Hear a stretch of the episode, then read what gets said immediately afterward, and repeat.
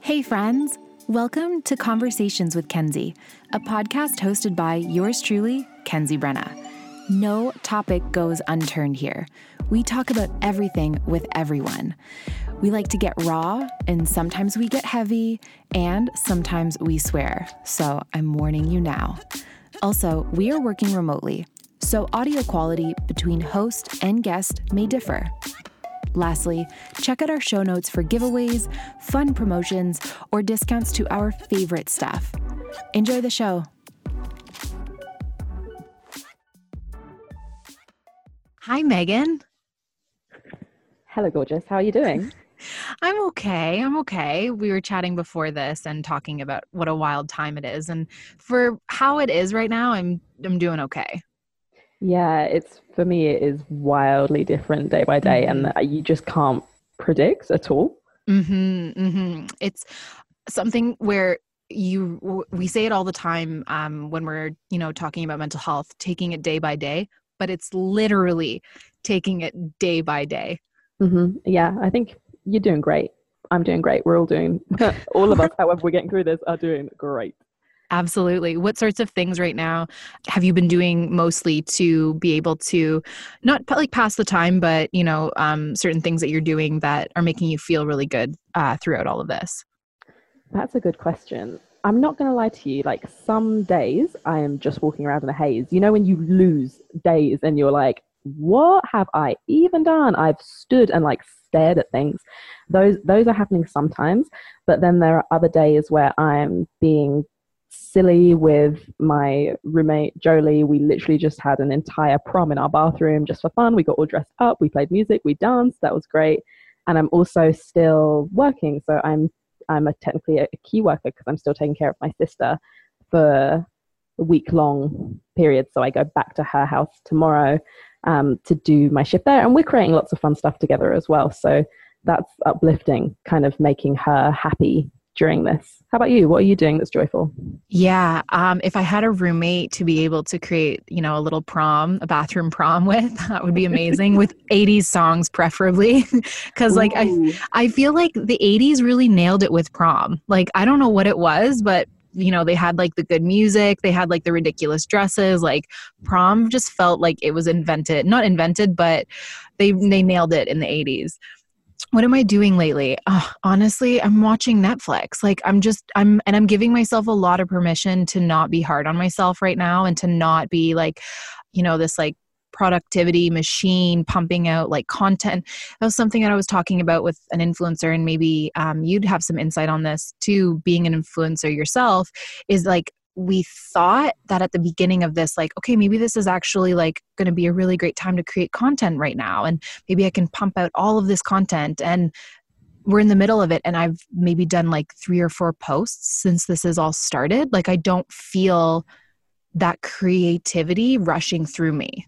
Mm, that's an interesting one. I i was very motivated at the beginning so kind of the first weekend that it was announced that there are lockdown measures happening, um, I felt the panic and I immediately started making lists because lists calm me down.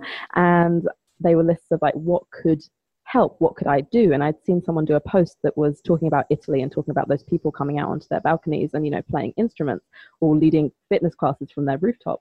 And the post said, figure out what your instrument is and that's how you'll have a sense of purpose during this time and i was like okay, well, my instrument is probably making people feel better about themselves in one way or another, just trying to be reassuring or comforting. How can I do that? And I kind of had a real sense of, yeah, this this is what I'm going to do with my time. And I posted consistently for uh, maybe a week every day, which is has isn't what I do these days.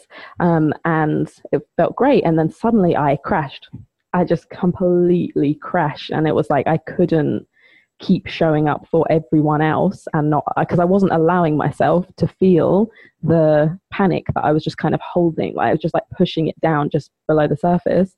And now I felt it. It's again, it's a day by day thing with social media. Some days it just feels fucking weird to be scrolling on Instagram or like posting unrelated pictures or like just posting a selfie. It seems like, what the fuck? There's a pandemic, pandemic, pandemic going on. How can I be just posting cute pictures of myself? This is bizarre. Um, yeah, so it's, it's day by day.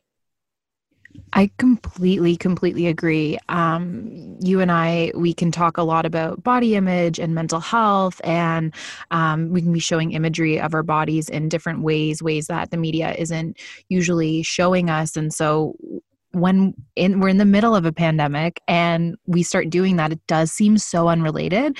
And i have tried to you know cross apply it into our lives because you know poor body image it really doesn't take a day off you know or poor mental health it doesn't take a day off. Or when you're getting in that headspace of being really critical about your body i mean that happens whether or not you're out and about or whether or not you're staying at home. And i know that and yet still it seems so unrelated to the mm. stuff that's going on. But i kind of want to rewind a little bit and we'll we'll get back to this. I want to hear a little bit about your backstory. I'm curious about like what was like the moment or the post that really inspired you to start posting up photos of yourself and start sharing yourself in the ways that you do now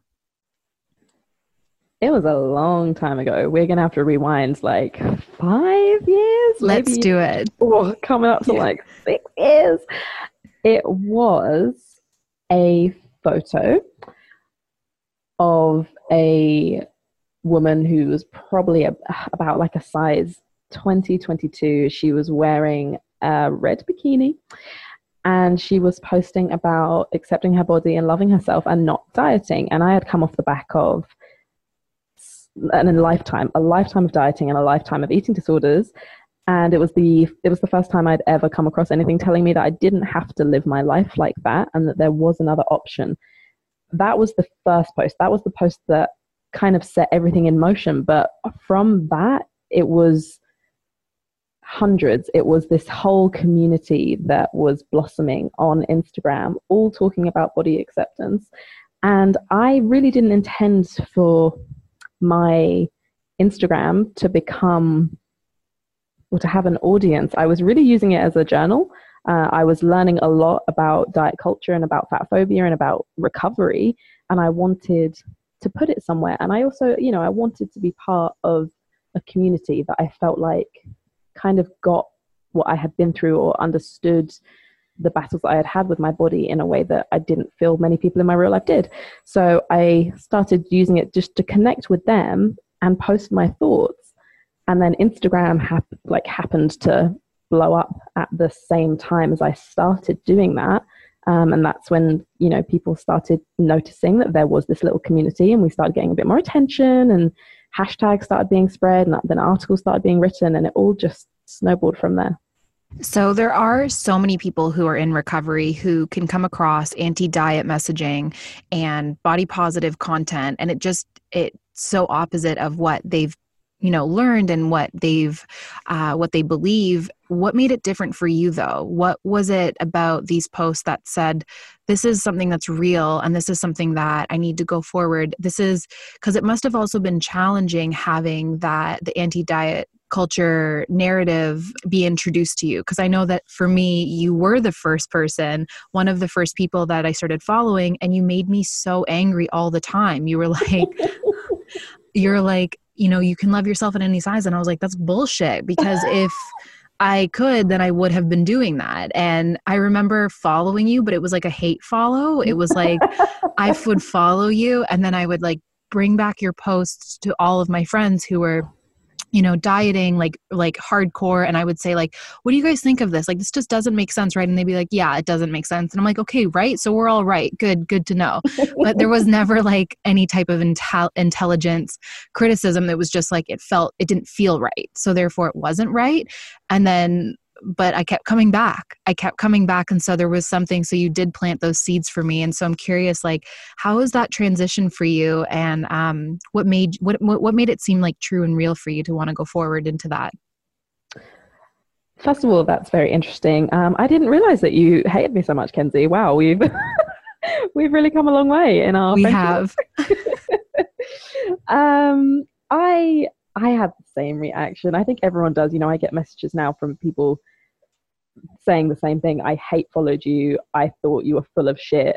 Now I've finally seen it. And people have that moment because if you you've invested your entire life into a certain belief system and that belief system is diet culture it's thinking that thin is the only way to be healthy and happy and fulfilled then someone stepping in front of you and saying hey maybe you've got your entire life wrong and all that time and energy and money that you've spent believing this could have actually been spending it on other things of course, your natural reaction is to get defensive. We don't like when things jar against our way of seeing the world and our way of making sense of the world. And that's what diet culture is it's a framework for making sense of the world and our place in it. So I had the same reaction and I tried to ignore the first pictures that I had seen. I was on the tail end of one of my last ever super crash diets and I was about to hit the goal weight. So I was like, hmm, well, obviously this is wrong. I'll just carry on and then I'll get there and I don't need to listen to these people. But what kind of happened was I was having my own private realization away from that, that it was never enough, that every time I did get close to the goal weight or the end of any diet, actually, I wasn't happy and could I keep doing that for the rest of my life? So that was happening in my brain just as I found these people saying, yeah, it's never enough and it will never bring you happiness and fulfillment. And that's why it came together. I remember a specific conversation that I had with my brother where I was kind of standing outside um, in our garden at home and I said to him, What if I'm like 80 years old and I'm still dieting and trying to lose weight and I'm still counting calories and like is it true that there could be another way of doing this, and another way of feeling about myself? And he kind of just said, You might as well try. You might as well give it a go because you've done this, you've been doing this, and you're still here. So it was almost, I think some people kind of have to trick themselves and think, All right, well, I'll give it a go then, but if it doesn't work, I'll just go back to dieting and and I'll just lose the weight again and and that's that's how I'll do it.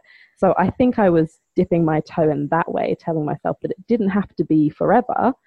But once you're in, you know this, once you're in, you cannot go back and unsee all of the shit that you have realized about diet culture and about bodies and weight. It's, yeah, it's one way from there.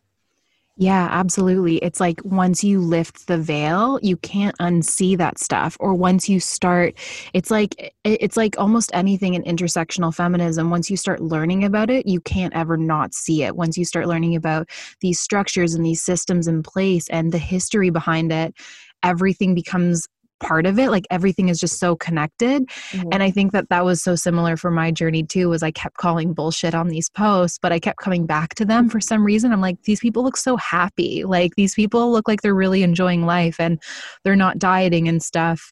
And that can't be true but i kept coming back and just like i was just so hyper focused on this idea that and like confused at the same time that this idea that you could just be happy with yourself mm-hmm. happiness always had some so that was always synonymous with change for me instead of just accepting me as i am right now mm-hmm. so when you were close to your goal weight and you said okay fuck it i'm going to you know not i'm not going to diet anymore was that really scary for you because i know for so many people who are listening they are either done dieting or they're in the process of thinking about what dieting means to them and what it means to their self worth and their value and all of that.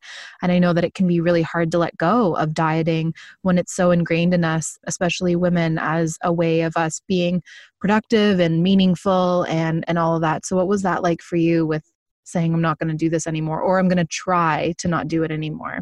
It was terrifying. It was really, really scary. And I think at the core of it, was the fear of gaining weight. You know, I'd I'd had anorexia as a teenager. I'd then been dieting off the back of that forever, and that's what it came down to. You know, if you your first fear is if I stop dieting, I'm going to gain weight and my body is going to change, and that's accepting that that might not be a bad thing is the scariest part and even if you logically know that that might not be a bad thing, like that physically happening, that's something that you then have to sit with every day and adapt to. I think along with the fear though there was that thrill of the freedom of it you know those like first few weeks when you like start learning about intuitive eating and you stop weighing yourself and you're just kind of letting yourself eat and maybe playing with the idea that your appearance isn't the most important thing in the world and you get such a rush from it because you're disobeying every rule you've ever given yourself. It's quite like addictive. I, I remember everything just feeling so heightened. It was like i was experiencing taste for the first time and everything tastes so much better when it doesn't come filled with like guilt and shame and counting up every bite of it so it was a real mix of these incredibly intense emotions that's a really great way to put it. Everything just tastes better without the side of guilt and like the seasoning of shame. That's just always nice to just not taste those things and not have food be a stressful experience. Although I know that the transition from dieting to non-dieting can just be, you know, you have to, you adapt and you, and you're changing the way that um, you know you look at food and stuff, and that can be stressful for people because they've only ever looked at food as a way to manipulate their bodies instead of this thing that fuels you and, and make and is just enjoyable that you have to be socially close with other people. Like it's i mean it, there's so many meanings to food. It's not about it you know changing our bodies and stuff. So of course there's like a little bit of stress that can go into that with the transition period but you're right. Things taste very very great without the side of guilt and shame. Absolutely. And also people people think that um they'll just be out of control around mm. food forever. I mm. remember a lot of that. That was the fear of, oh shit, I, now I've now I've opened this can of worms. I am never going to stop. Like I'm literally never going to stop eating cookie dough. And if you commit to unlearning what we are told about food and the rules of diet culture, and commit to trying to eat more intuitively, you know, you you do get past that phase of holy shit, I'm out of control and move into a healthier relationship with food, preferably with the support of a professional, obviously. But it those places there it feels like you're never going to get out of, there it is possible to get to the other side. There is this one study that I I believe that you've it's been a while since I read your book, but I believe that you cited in your book, and it's the Minnesota experiment. Uh, mm-hmm. and you cited it in your book, right? I'm not making that up. Okay, okay, great. And to recap on that experiment for those who are listening, it, it it this is why it makes sense. Why it almost feels like you're out of control when you are given food freedom, and uh, when you like when you diet, you're triggering a famine in your brain. And after you are, uh, when you're able to reintroduce foods into your life and you're saying like okay you can eat whatever you want your brain is still in that famine mode and so it feels like you can never get enough almost or or for some people it feels as if like i'm going to be out of control because i just can't stop thinking about it but it's because that your brain is now you know you know like wired almost in a different way because you've dieted and because you've triggered this famine response which was you know proven in this experiment. Um, do you have any tips for people who are currently going through that? Like that's that that fear of oh my god i'm gonna let myself eat and then i'm never gonna stop. You know i, I hear this a lot from people in recovery who kind of say it's a, if they've had a restrictive eating disorder which led to weight loss obviously it doesn't always um, and they're trying to weight restore, they'll kind of say, I'm at this weight. Surely this is enough now. This is like where I was supposed to be. Why can I still not stop? Why do I still feel out of control around food? Why is it like this? And I think it's important to have a bit of perspective as to how long we put ourselves and our bodies through disordered eating and diet culture and restriction. Why would it just snap back around and take no time at all to fix that and to make our bodies trust us again.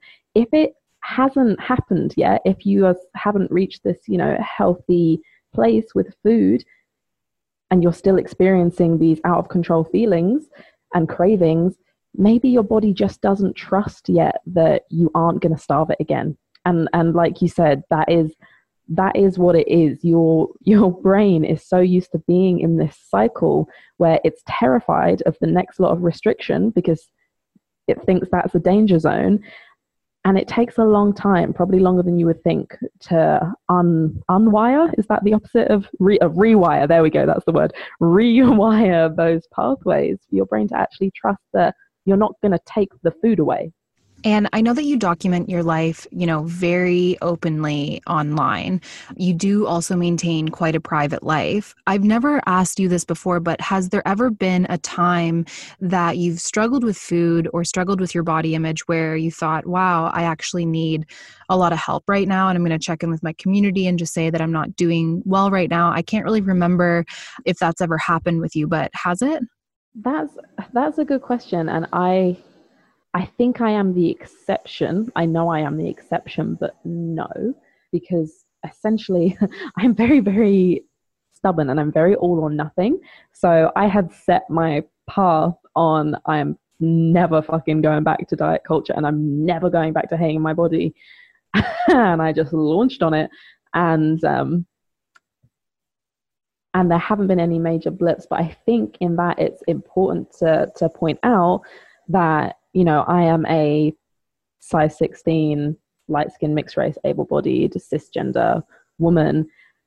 I have only really had the mental side of this to overcome. It's not like I go out into the world every day and I'm forced to face the same kind of harassment and violence that people who are more mar- marginalized because of their bodies and their identities have to face. I think when it comes to body acceptance when it comes to body positivity in general there there are two sides. There's the internal which is your body image and how you feel about yourself and that's the that's the part that i had to do the most work on. But then there's the outside. There's the way the world treats you. And because of the privilege that i have i have not had to deal with the same vitriol which obviously makes it easier for me to stay on this path of body acceptance um, and heal my relationship with food. So I think that that definitely has a lot to do with it. Speaking of sharing your life online, we recently got introduced to your partner. Um, that that was really fun. Gotta say, gotta say. well, you experienced like the secret, secret close friend stories. Uh, I know, and I was living for them. You have no idea. Um, I really appreciated the first post that you guys made. Um, I mean, I know that you and I are in different categories of the world with sharing ourselves online and having a platform and having a community who listens to us. Um, it can be really scary sharing dating stuff and sharing new partners and and all of that. How did that feel? Um, were you nervous or were you excited or did the excitement outweigh the nerves? I was scared as hell. And we had so, I cannot even tell you how many conversations Kenny and I had about when we're going to share, how we're going to share, how that will affect us both professionally and personally, what the reaction is going to be, how we're going to deal with that. Are we ready? And we waited, um, waited six months. So we had six months of secrecy and not like going to going to events, but like not interacting with each other. um, and then slowly just starting to like hold hands at the back of a room. I mean, it was a lot of fun. Don't don't get me wrong. Like that, that whole secret thing is great, and um, I don't think I don't think he will mind me me saying this. Essentially, it was always going to become public once we were confident that we were strong and that this was a long term thing. We weren't just messing around. And that became clear quite quickly that there was some serious feelings going on.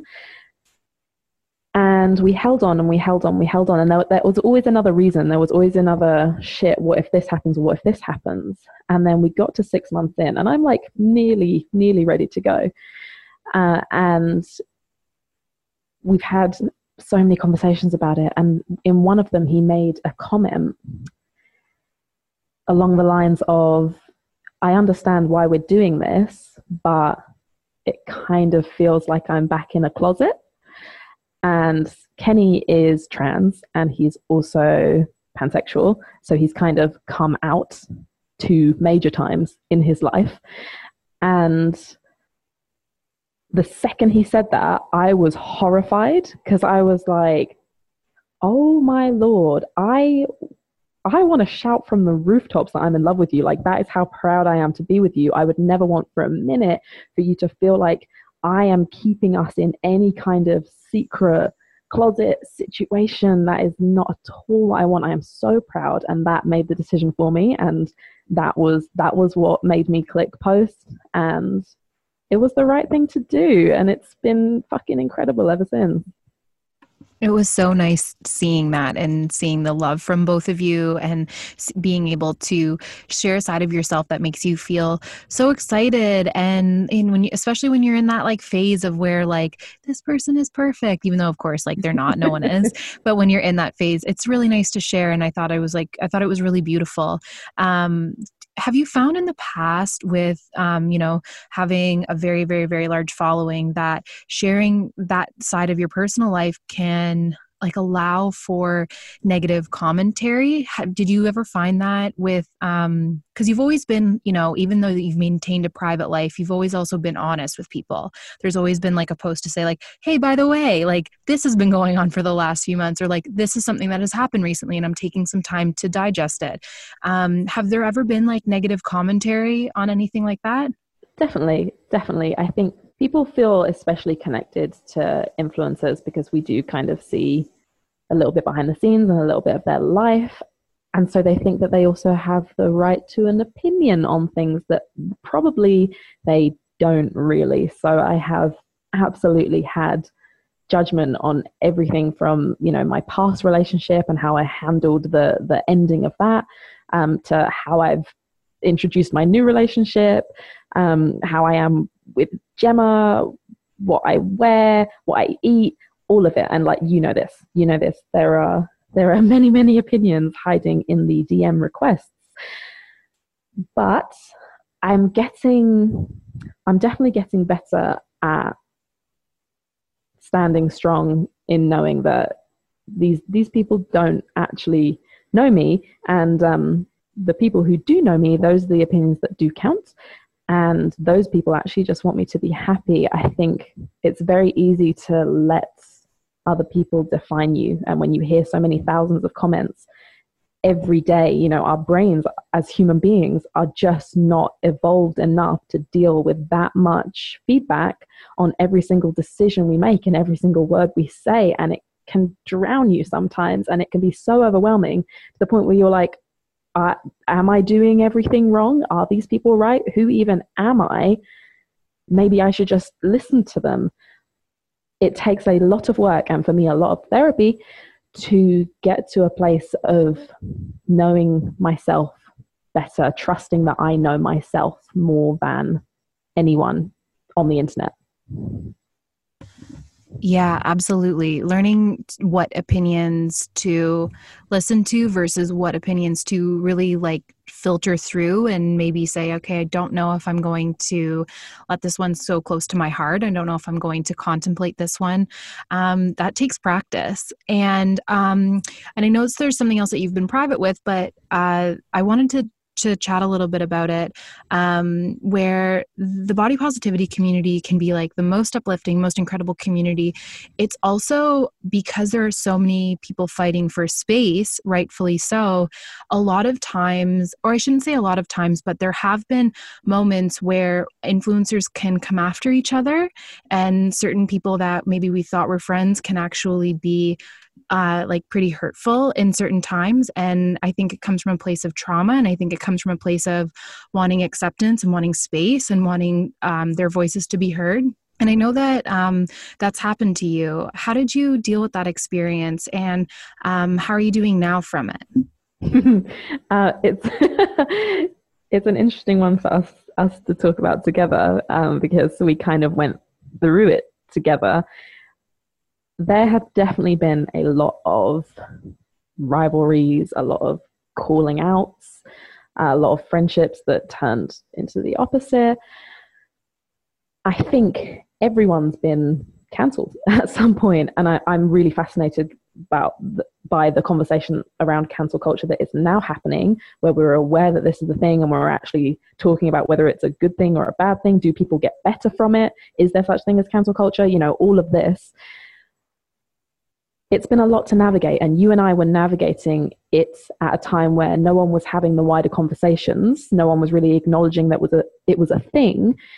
They were just like, yeah, some people need to be called out if you're if you're damaging the community, and it was a very um, black and white approach, I think, that has been within many communities online for a long time around if you say one thing wrong, you are done, you are out, you are like a horrible person. And that is that's what happened to us. You know, some some people decided that what we were doing was was harmful and that we were doing it wrong so we needed to be taken down and you know this was for me someone who who I thought was one of my closest friends and someone who I had looked up to for the entire time I was coming into the community and doing my own personal healing. Obviously, I'm not going to name any names or name any specifics, but it absolutely tore me apart because this is someone, like we were saying earlier, whose opinion I had decided was close to my heart, who who I could trust, who I could listen to, who I thought saw me clearly and saw me as as Megan, not just as as Body Posi Panda. So for this person to cancel me, that is that is what attempted to happen. It really rocked my entire sense of self and purpose and what I was doing. And I believed this person. I believed them when they said, You're not helping anyone. You're you're a piece of shit and you're doing damage and you need to stop. And I went to therapy for a long, long time. Um, and I think it literally took me about a year to be confident in what I was saying again. I couldn't post anything without nearly having a panic attack over the next person who was going to come and call out one thing that I had said or one word that I had gotten wrong. I couldn't do any kind of events or, or interviews without picturing all of this feedback that was going to come from these from this this group of people of what it turned into and i remember i had lunch with Jes Baker who is obviously is the best human being in the entire world and is the like best like uh, like i don't there it, Jes oh my heart I know, the I best I was um I was trying to explain her the other day to someone and I was like, when you're around her, it's like she's carrying your heart and you know there is no way in the entire world that she would ever drop it. She would never do anything to harm you. That's such a beautiful way to say it.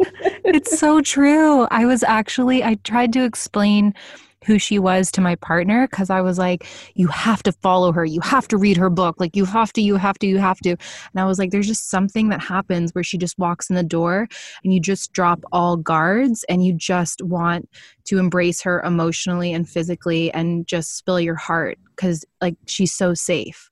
Yes. The safest human exactly that she's so safe and so i i had lunch with her while this whole thing was going on and I explained everything to her. I assumed that she would have known what was going on. She didn't. She had no idea. And I, in my head, Jes is like, she's the OG of the body positive community. Like she is the the absolute top of the pyramid. She had no idea that any of this had been happening. And I spent a long time believing that she couldn't possibly like me. Like, surely she must hate me because she's been here for ages and then I fucking rocked up with all my like privilege and was like, listen to me. Um, and uh, I, I couldn't believe she would actually like me. Turns out she actually did.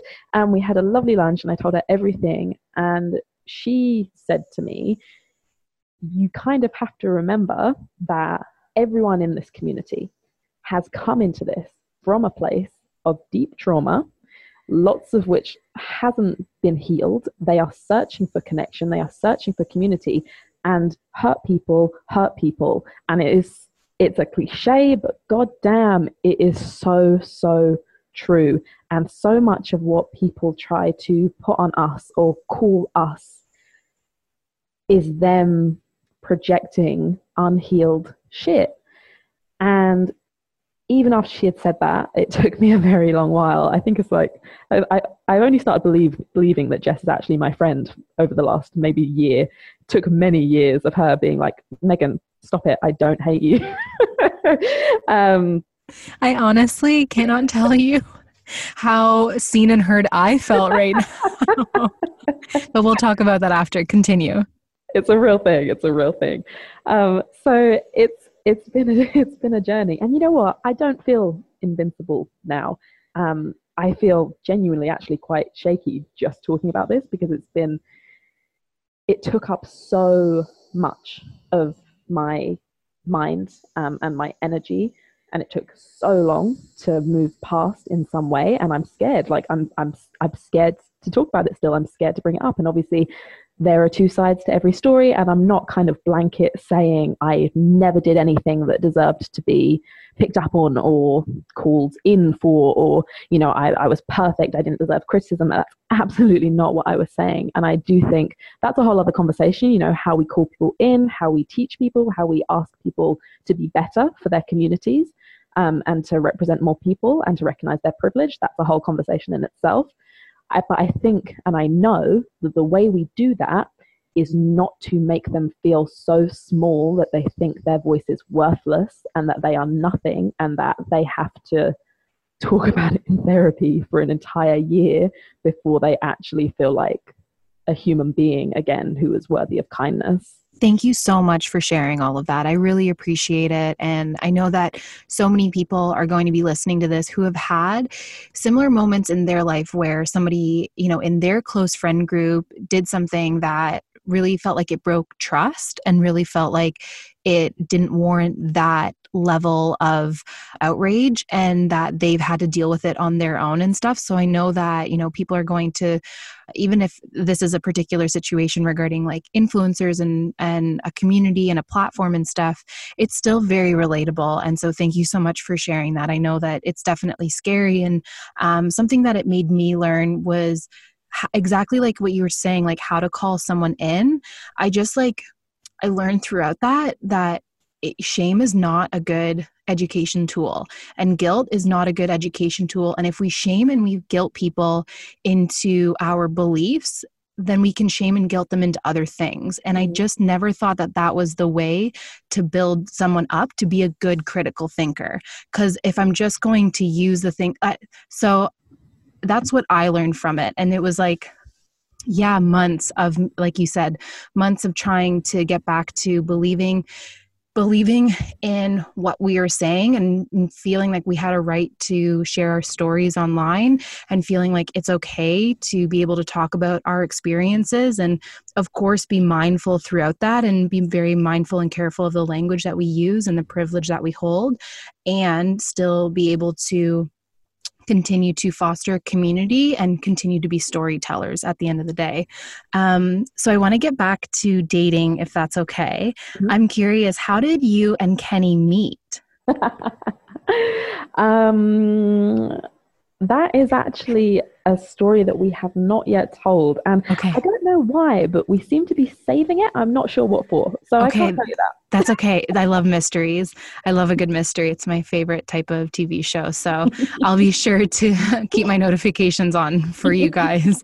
It's interesting. Can you actually drop we'll we'll drop his um, at in the show notes actually but um, I've learned so much from his platform. I mean, he's such an incredible advocate. Uh, I love like hearing his story of like body image and stuff. And um, he is trans, and and him talking about that experience online so openly is is it's such a he's such a fantastic human being to follow. He's like a goody. I I approve. I approve. Yeah, and he's super ridiculously hot. I don't know if it's, you've noticed. Oh, it hurts. I remember when I first saw the few stories of you guys, and I was like, I don't know who's hotter. Like, I don't, I'm so, I'm lost in this. it's not fair. It's really not fair. What tips do you have for some people who are entering into the dating field? Um, did you know that you were ready to date when your last relationship ended? Did you feel like you wanted some space? I asked you a lot there, so feel free to answer whichever question. Okay, so I um my my last relationship was a was a long one. It was nearly eight years, but it was unhappy for quite a few at the end there. And I think when you're kind of holding on and trying to make it work and it's clearly not, you almost are prepping yourself to be single or you're like pre grieving the relationship in a way. So I broke up from from him and had a few months of like complete grief and you know the whole lying on the floor wailing that thing and then i was ready. And then i was ready to get back out there. I think i needed more than anything i needed just reassurance that it was going to be possible for me again that it was going to be possible for me to feel things again. I went through quite a quite a time after a long breakup which i'm sure is very common of i am i am a zombie. I am never going to feel um, i'm never going to trust anyone ever again. And also i wanted to have some fun like your girl wanted to get out there get dressed up get her kicks okay so that is what i spent a few months doing. We support you. We fully support you. yes, we are sex positive in this house. So I also roped all of my single friends in. I, I had this kind of mass effect on becoming single where I turned all of my friends into um how do you how do you say it real thirsty, real real thirsty bitches, and we got out there together, and we were like going through the dating apps together. We would spend entire evenings having a scroll, like t- telling each other what we should say, going on dates. Some were terrible, but they were such all. A f- it's such a fun part of dating is that beginning stage when you're like ready and you're like and then you download 50 dating apps and you go through each and every single one of them and you're like potential opportunity potential opportunity and it's like a dopamine hit. It's like playing a slot machine where you're like ooh what am i going to get today? kind of thing. So yes. it's oh so fun. It is but it's also like a full-time job. Like the hours that i was putting in on on dating apps I was not doing anything else, not sustainable. and then the person who I actually ended up being with didn't meet on a dating app. Like the only person that I didn't meet on the dating app. Um, so what what happened then? What happened then? Yeah, dated around. I would say tips tips for getting back out there. Before I started dating anyone, this sounds kind of cliche, but I basically started dating myself. Like I genuinely had to teach myself the standard with which I deserve to be treated. I had found myself over the years in my last relationship kind of settling into accepting a lower and lower level of care and love and romance and, and all of it. And I needed to show myself what I was actually deserving of, whether that meant buying myself flowers or getting in my lingerie and dancing for myself in front of the mirror or buying myself a new sex toy and exploring that and just really falling in love with me and showing me the kind of love that I deserve. So I did that first. And I think that is so important for anyone who is, whether you've come out of a relationship or not, looking to get out there, looking to date, because if you don't have a super, super strong standard of this is how I expect to be treated and I'm not going to accept any less, people creep in. You know, we we kind of get lured by like promises and the idea of people and before we know it we're kind of in something where actually we're not getting what we deserve so that's my biggest tip is to date yourself first and show yourself the kind of love that you expect to receive out there that is so true and so difficult for people because we spend so much of our time avoiding ourselves, which is also, I think, such a big lesson that we learn in recovery is the fact that you have to start the relationship with yourself and you have to start getting to know yourself in so many different ways. And dating it's it's a very can be a very wonderful can be a very scary thing to do for people because oftentimes and i mean i'm like guilty of it and uh, we use people to fill a void. We mm. use people to make that internal loneliness be quiet for a little bit but we don't get the level of respect. We don't get the level of care. We don't get the level of love that we really want and that we really deserve. And i don't think a lot of people know that about themselves. Like i don't think that a lot of people know what their boundaries are what their limits are what they want what their needs are because they haven't spent the time to get to know themselves was that a difficult process for you? Because it was for me because when i started dating my my current partner i felt like i did so much work but it was hard. Like i i had to say no to a lot of things and i had to say yes to a lot of things and a lot of that was new and mm-hmm. i didn't like i i mean i never like growing. I'm like we oh, i always like say like growth is so great but i'm like in reality it's like ugh, gotta grow again. I hate this part I hate this part of life. Yeah it's a lot. I think it's it's it's a constant growth. And for me, I find myself slipping back. I find myself, you know, letting things slide that I told myself wouldn't happen. Um, and then, oh shit, I've got to set that boundary again. Um, and I have to reteach myself again. New question Did you go on a date with anyone that knew you from online or that found out who you were online? Because I've had stories. oh, oh, there's there's stories. There are stories. I I think um, so. I went on one date. This was an internet date with someone. We were getting along great. We were going to meet at a bar. Met him, and we clicked quite well. He was very handsome. Conversation was good. And then it wasn't until about half an hour into the date that I was kind of explaining what I do for a job. And he was like, Oh, yeah, I know. I, I, I know already. Um, my mum actually follows you, and and I was like, oh, dying. So this whole lead up, this whole asking me out, you've actually known who I was and you haven't told me. That I didn't like. I, I dated another person who was literally open about it from the beginning, and we matched on a dating app. And the first thing he said to me was, um, "You're not, you're not the real Megan." You're just using Megan's pictures. Like I know what you're oh, doing. Oh, he's calling um, out a catfish. Yeah, he thought I was catfishing, um, which was delightful. And obviously it was me. And I eventually convinced him of that. And then we went on a couple of dates. Mm, didn't work out yeah he wasn't he, he he was one of those men who is very good at crying feminist um but not very good at actually being one. Um but anyway oh so god. gross. Gross. Yeah, yeah easy to fall for though. Very easy to fall for.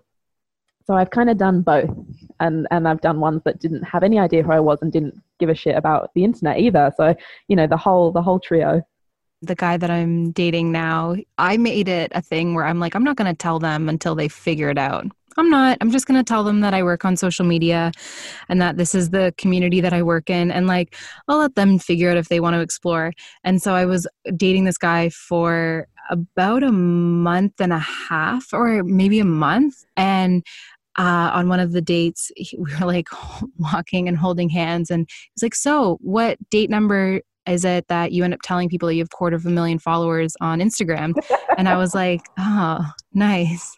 Okay, well, at least you know. Great. Now I don't need to explain it, kind of thing. But it was always kind of like scary. Did you did you feel that? It was always like nervous, like bringing that part of your life into a conversation with somebody who is a potential romantic partner. Oh, absolutely. Because also, I remember scrolling through dating apps and some people literally having in their bio, if your whole life is about social media, I'm not interested in that kind of girl. And it's that, you know, you never know if someone is going to misinterpret what you do or belittle it or think too much of it and, and be like sycophantic about, about it and, and think that you're like some kind of VIP, like that's not what you want either. It's, it's scary. It's, you know, because it's not really a, a known thing. Um, yeah, it was very scary. How did yours? How did how did your partner react? He was so chill about it. He was like, "Okay, cool," and I'm like, "Is that it? That's all that? That's it?" Like, and he and because you because of the communities that we're in it's a different type of influencer like quote unquote. It's mm. like you know we're we're not selling diet teas. We're not face tuning our face or photoshopping our bodies. We're not like in bali riding an elephant like under a waterfall like selling people toothpaste. It's like different. And mm-hmm. so because of that i think that the way that he looked at it was like it had this has a deeper meaning and oh wow social media can be used for for good. Um, but i'm really happy that he doesn't do anything on social media and i'm like great keep it that way because can't be two of us stuck on our phone all day kind of thing. But does um, he take good pictures? No absolutely not. I'm done no. Useless He's great, but no, there's no way. Or you, half of his thumb will be in it, and it's kind of great because um, I get to like have this other world, and then I get to almost like come home from it and share it with him, rather than him be so hyper involved. Mm. Um, and he has like a total different job than than what we do.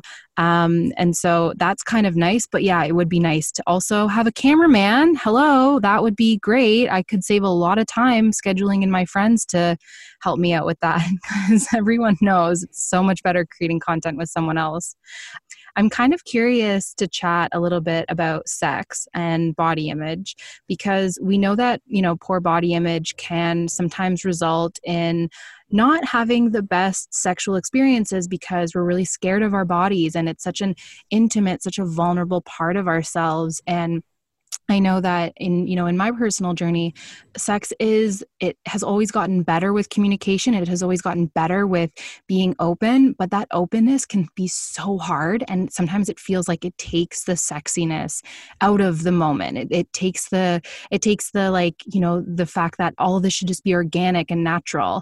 And I remember do you know Esther Perel the relationship? She's um she's uh, like a relationship therapist and she has like a really iconic podcast and um, and her advice on relationships is so great and there was this one woman in it that says you know sex should be organic and sex should be natural and esther perel said where the hell did you come up with that? And that was like so validating because sex for me has always been work. It's always been like i've always had to almost learn it and it's and at the same time it's felt very natural to me and i've realized that because of my body image issues those are the parts of me that I have to like really work through. Mm-hmm. I'm curious if like that has ever come up for you and if you have any tips for people that are struggling with intimacy in their lives because of that. So for me, sex was always just a performance.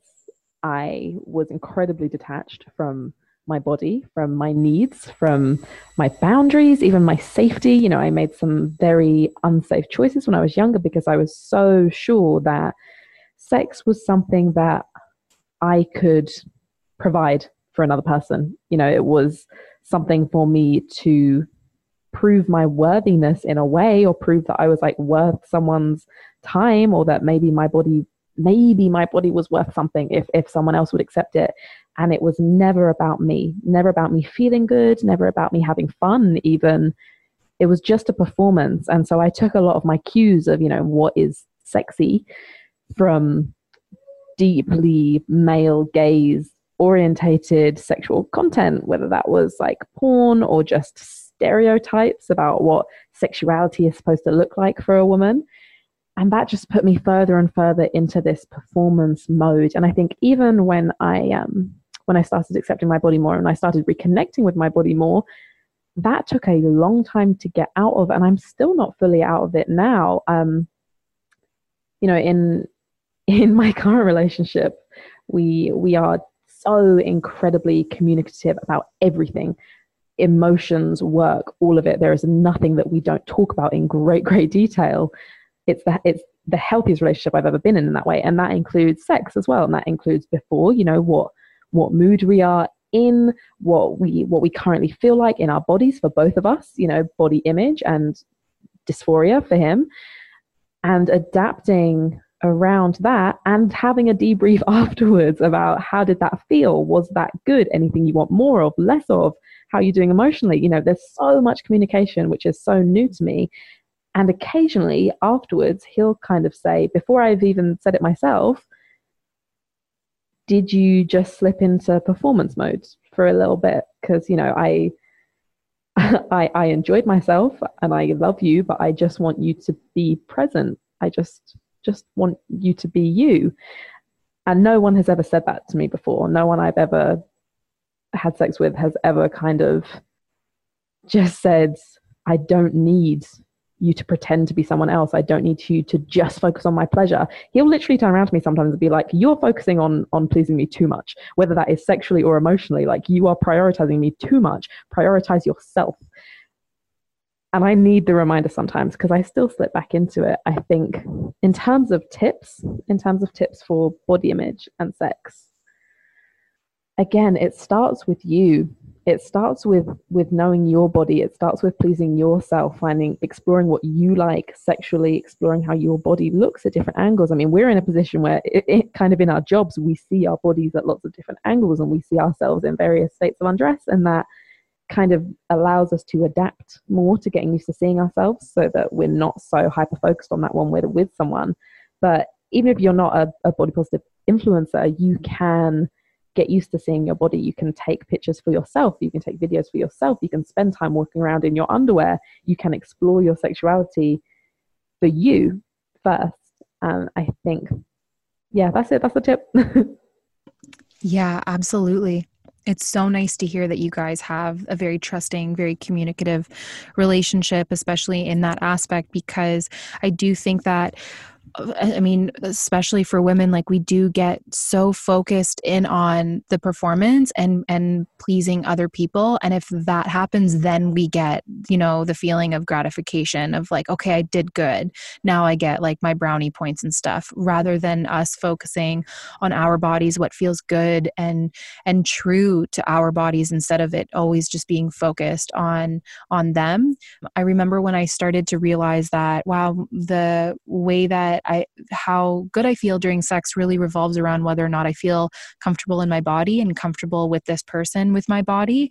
Mm-hmm. Um, and I started doing like this like intimate personal like meditation and like it's not really a meditation but it was just me sitting in like my underwear uh, bra on or bra off and just like feeling myself just like literally like feeling like my hips and like my thighs and like my arms and not even in a sexual way but in like a sensual way just like taking in my body with like all of my senses and realizing that like because there's always this like fat phobic fear where I'm going to be too big for a person. Like a person, like I'm going to take my clothes off and then they're going to realize like, oh wow, this person is this size as if they haven't been, you know, looking at you before then and um and so a way for me to like dismantle that is to like feel myself and be like this is fine. Like i'm okay at whatever size that i am regardless of being big or small or in the middle like of it all. Like it doesn't matter like what's what's big in the world is like you know a big giant tree or a building like i'm nothing in comparison to that. And so doing those meditations help me feel much more comfortable in my body to have sexual experiences with people. And honestly like going to like a sex club or like watching good porn like that stuff like can definitely change the way that you know you look at bodies and the way that that you experience pleasure yourself and making sure that you're watching stuff that you know that has to do with like real people and real scenes and um, checking yourselves on like those little things i think have been like really helpful for me and made me feel like just better about sex and just like how I don't know like how else to say it but like how normal it can be when you're not focused on like it being like this like perfect thing for them. So it's really good to hear though that um you and yet that you're at a place in your life where you can like you know like have like a pre-talk and a post-talk and discuss boundaries, discuss wants and all of that. That's oh my gosh, so good it's and it's wild when you like start thinking about like your life before that where you're like how was i not having these conversations like what was i doing oh my god. Yes like the the the level of unhealthiness of never really doing consent properly or never really discussing like what you even like. You know you just oh i don't yeah i don't ever want to go back there. Communication all the way. Yeah, and it's so awkward at first where you're like, um, I just wanted to let you know that I wasn't really I didn't really love this like one thing that we did. Like you get so scared and then when you realize that the other person can hold space for you and can hold the fact that they can do something different it gets easier like that and that builds trust and that trust builds on more communication and like it just like it's a positive feedback loop and like there's so many good things about it you just have to push through that initial discomfort of being open and getting over the fact that you yes like feelings might get hurt but that's because like we live in a world where we haven't taught people how to be strong in uh, not criticism, but just when someone's telling you to do something differently, or um, you know, just just yeah. I don't want to get like too far down the rabbit hole, but communication in that in that area is like definitely key. I'm curious um, if you were living another life, what would be your profession? Even though that I know I know that you like have this like extroverted personality online. I know that you have this like huge, deep introverted side. Um, so I'm curious, like, what would like what would a profession look like if you weren't, you know, like an international speaker, bestseller, influencer? Extraordinaire showgoer. Like what what do you and jolie call yourselves um when you go performers? yeah yeah yeah yeah that's it. Um that's hard to say because i kind of have always and still do have another life. Um the you know be, being with my sister and being a, a caregiver for my sister is is the introverted, small town. I hang out with her. I come up with stuff for us to do together, and that's like the the thing that keeps me on the ground. Basically, when I have all this wild shit going on to do with the internet or fancy places to go and people to meet and all that, and then I get to come home and be with her and have a bit of routine and stability and family. So I kind of have that anyway. I think if I could choose, if I wasn't doing this, a career that I could choose, Ooh. You know what? I quite fancy being like a world renowned but unknown painter. I will Banksy, basically, that's what I'm saying. if I could be if I could be a version of Banksy, but I'm like I would like to be in the Italian mountains doing my paintings and Oh my god, you know. not what I expected. This is amazing. Please. I think I like the idea of like having the creative outlet and creating things, but complete anonymity. I love that. I think the anonymity side of Banksy is so interesting because you almost get to produce whatever you want and then be so well known for it, but then still walk around all day and people are you know going to give you shit or like not going to give you like the best service at a at a restaurant or at a bar because they don't know who you are but you create these like iconic graffiti art or the he had that painting that destroyed itself. Did you see that? Mm-hmm. oh so good. Okay cool. So if we start seeing that if we start seeing banksy's work but like in like pink and blue and purple, then we know what's going on. But we'll keep you anonymous. Yeah, yeah. you can be suspicious. Megan, thank you so much for coming on today. I really appreciate it. I know so many of the listeners will know where to find you, but for those who are just being introduced to you for the first time, where can everyone chat with you online? I am at Body Posi Panda on just about anything. Where did the panda part come from? Because I've never seen you even dress up like a panda. Like, right. are you a panda? Like, are First of all, do you see this mug that I'm drinking from? Hello, it's a panda. I have a panda onesie upstairs. I also have approximately 10 stuffed pandas. Pandas have been my favorite animal since I was seven years old. So, at me, Kenzie, we can fight about this another time. Never see me dress up as a panda. I'm the worst friend ever. She's been drinking this tea out of a panda mug for the last hour and a bit. I'm the you worst. don't like pandas. That's what I heard I'm about like, you oh, so good. Okay, good to know. Good to know. We are a panda lover. Um, and how is Gemma? How is she doing? She's good. She's like good. very cheery during this whole pandemic. She's watching a lot of Friends. Um, oh, yes. Staying in her pajamas a lot. She's loving it. Oh, it's like exactly what I'm doing too. I'm gonna come by one day and have a sleepover with you guys and dance and do all of the things. You're um, very welcome. Thank you so much for coming on. I really appreciate it, talking about all of the things today. I know that so many people are going to learn so much and they're going to feel so seen and heard from your voice. And everybody who is listening right now, we are going to have some highlights in the show notes. So definitely be sure to check out them and check out Megan online. Um, you're primarily on Instagram, right? Is there another platform that's your favorite? Instagram's the favorite, occasionally on Twitter. Everything gets cross posted to Facebook. That's mm. about it. Okay, great. Thanks, Megan. Bye.